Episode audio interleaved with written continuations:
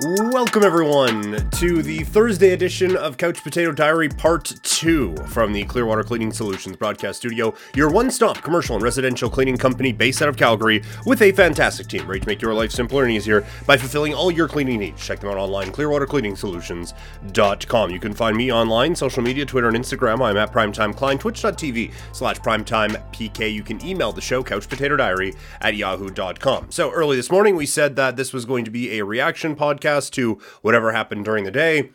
And then not a whole lot happened during the day, so um, it, uh, we'll, we'll go. We will go through what didn't happen in uh, the NBA this evening, uh, or this afternoon, I guess now into this evening. But uh, we're gonna do a bit of that, and then a bit of hockey. As the, the biggest trade of today was in the world of the NHL, with Vladimir Tarasenko now on his way to the New York Rangers. So we will get into all of that and a special today's ticket coming up at the end. So thank you all so much for tuning in today. Hi, I'm Kim Carson, And I'm Peter Klein, and this is We Had No Idea, a podcast about world events that you know about, but might have fallen asleep for during history class. or social studies, however you learned history in high school. Each week we'll do a deep dive into important topics throughout history. So whether you already know everything or feel like you need a top up on some history, we'll be here for you. Listen to us each week wherever you get your podcasts. Woo!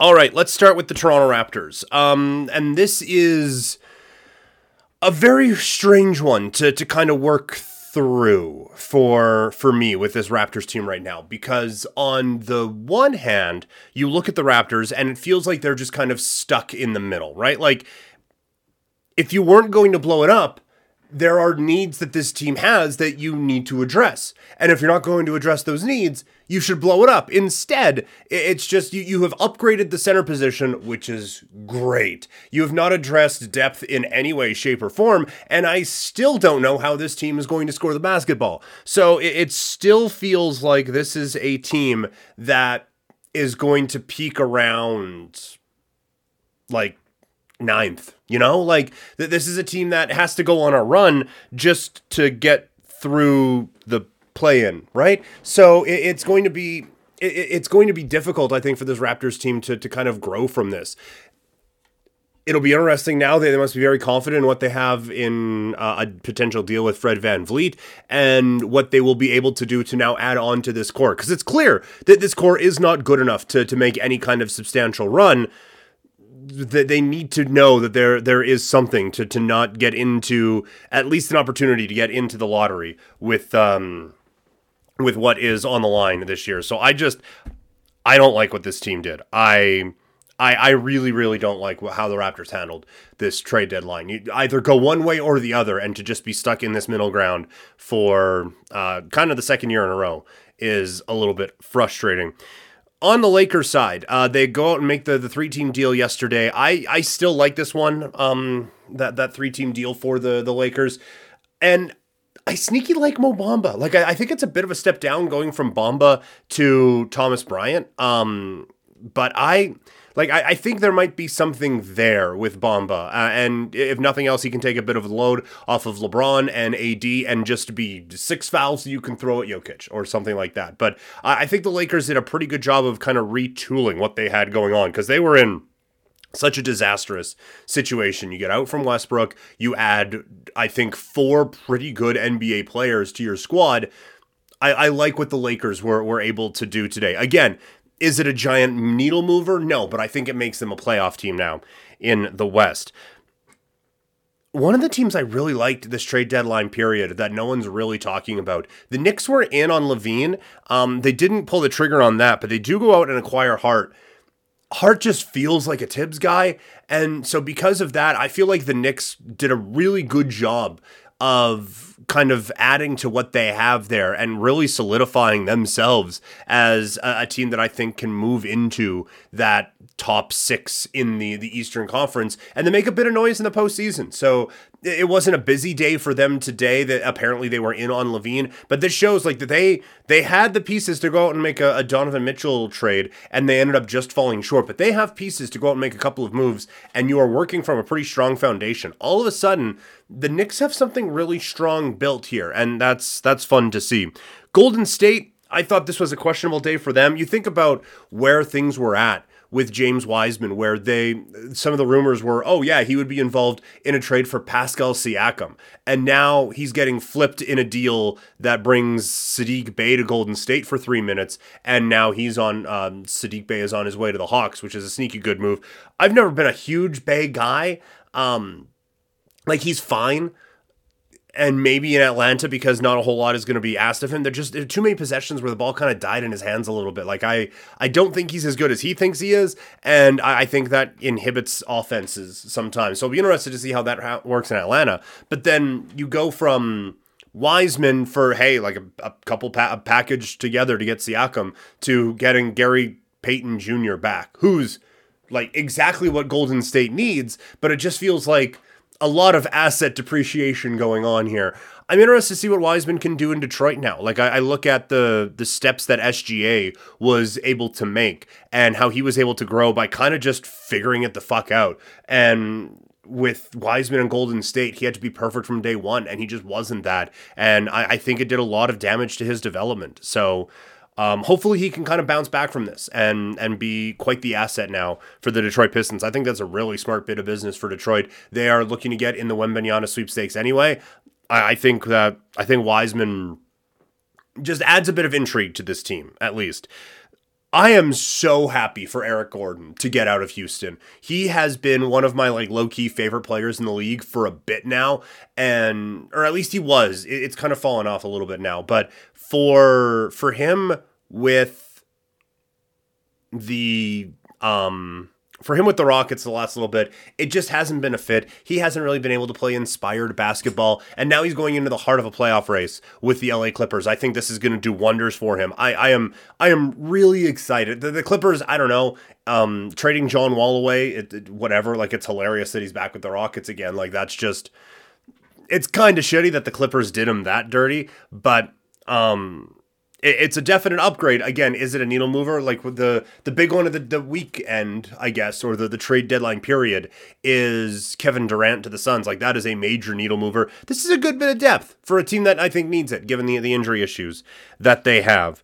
Um, I like the Bucks picking up Crowder. He seems to to fit there pretty well. He's been he's well rested, hasn't played since the, the playoffs last year. Um, I, I think he kind of fits the the identity that the Bucks are building there. So I thought that was a nice bit of business that the Bucks did as well. And I think that the, the Boston Celtics made a smart move getting Muscala. Um, he had a great game against the Lakers the other night. He can shoot. You have uh, you're relying on Robert Williams who can't stay on the floor and Al Horford who shouldn't be able to given his age. So um, to, to add another big, he can add a, a bit of a scoring touch off of the bench for this Boston team as well.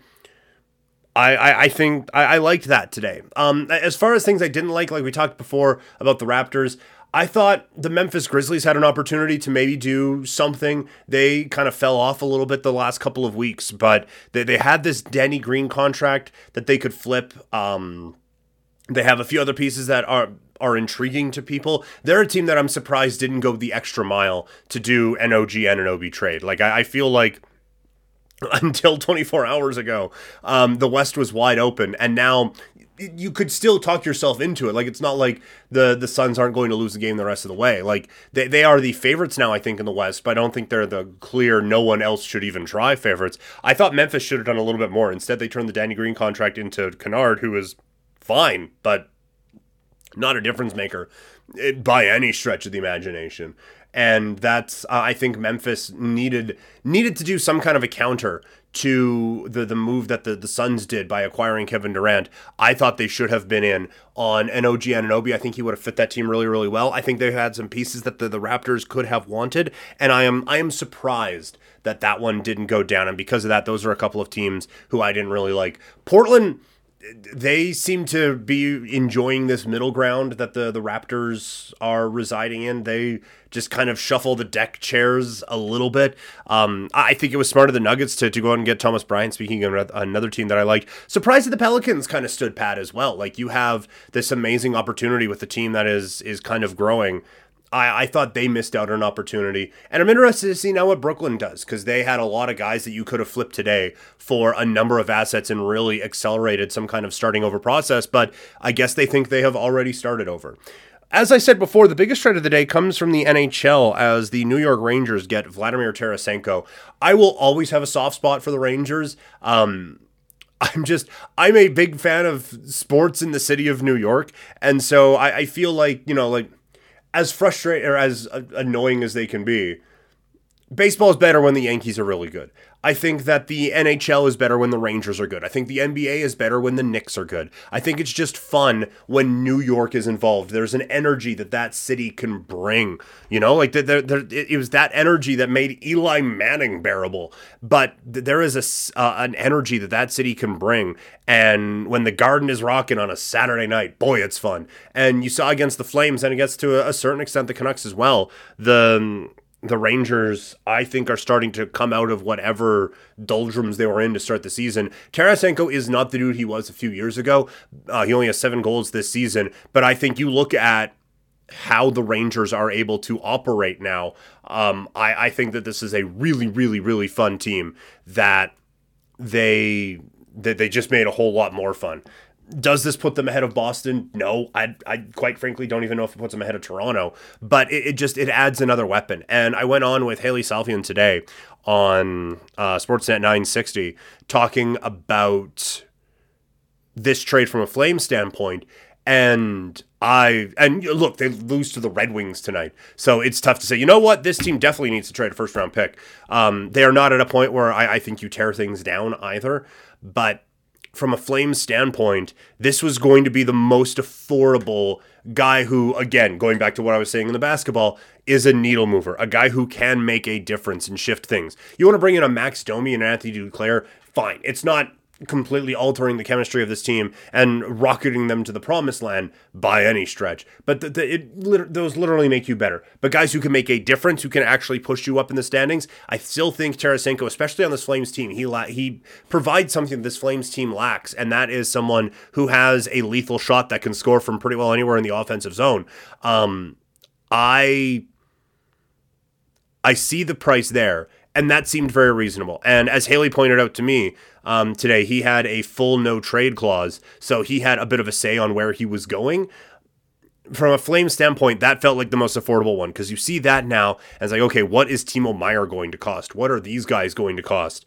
And it's going to be well out of what the Flames are comfortable spending at this point. So it is very clear to me now that this Flames team is just going to be doing a little bit of nibbling on the edges. Um, they hey, look at this. Once again, they outshot the Red Wings. Congratulations. Did you outchance them? Probably not. Um, so just a, another frustrating night for the Red Wings. We nailed it on um, our Bo Horvat picks on today's ticket, and we're going to try to nail a couple more as uh, we continue here on Couch Potato Diary with today's ticket coming up next.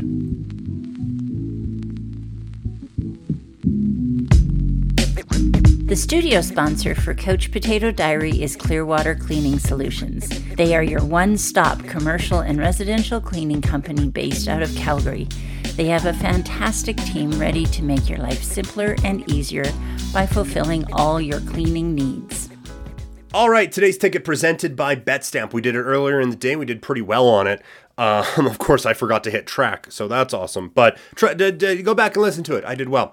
Um, these ones, I didn't notice them on the app. So these aren't technically tracked in the, the BetStamp app, but this is the second one we're doing today. So I feel like I can kind of venture off the beaten path a little bit. But there are a lot of preps, uh, preps. Uh, well, there's good prep on there. There's some uh, line movement stats on there, but there's a lot of good props that you can track on the, the BetStamp app right now and get the best value. But the prop market we'd love to say, oh, look, everything's about return on investment. I don't know, man. It's just fucking fun to watch and see what color the Gatorade is. Which brings up clear Gatorade at plus 650. We have laid a wager on that. Um, Jason Logan from Covers speaking with me on Sportsnet 960 last week, talking about uh, the clear suggestion. Everyone has water plus 650. That's a pretty good call. So I like that one. Also, uh, Mahomes at plus 125 to be Super Bowl MVP. So you can kind of see where my lean is going in this game. Uh, we put a little bit down on that. And a same game parlay at Bet 365. We have Kansas City to win, Kelce touchdown, and Mahomes 300 passing yards. That was at plus 500. So we locked that one in as well. Thank you all so much for tuning in. Thank you to BetStamp. Um, they are the presenting sponsor for today's ticket. And thank you all for watching or and listening. I guess I don't know how you'd be watching this. I'm probably not putting it up on YouTube, but thank you all for tuning in. Um, it means the world to me. Let's keep those downloads going. Rate, review, and subscribe this podcast. Uh, subscribe to this podcast wherever you can. Those things really do help really trying to grow this thing. It feels like we're on the cusp of something, and I just need a little bit of a push. So if you guys could help me with that, um, leave a rating on this podcast, subscribe to this podcast. Um, all those things really, really do help out a great deal. Uh, we are going to be back tomorrow. Super Bowl preview time, baby. As well, a preview of a massive UFC card. So, a lot of fun coming your way over the, the next uh, 12 hours or so, probably, uh, here on Couch Potato Diary. Have a great evening, everyone.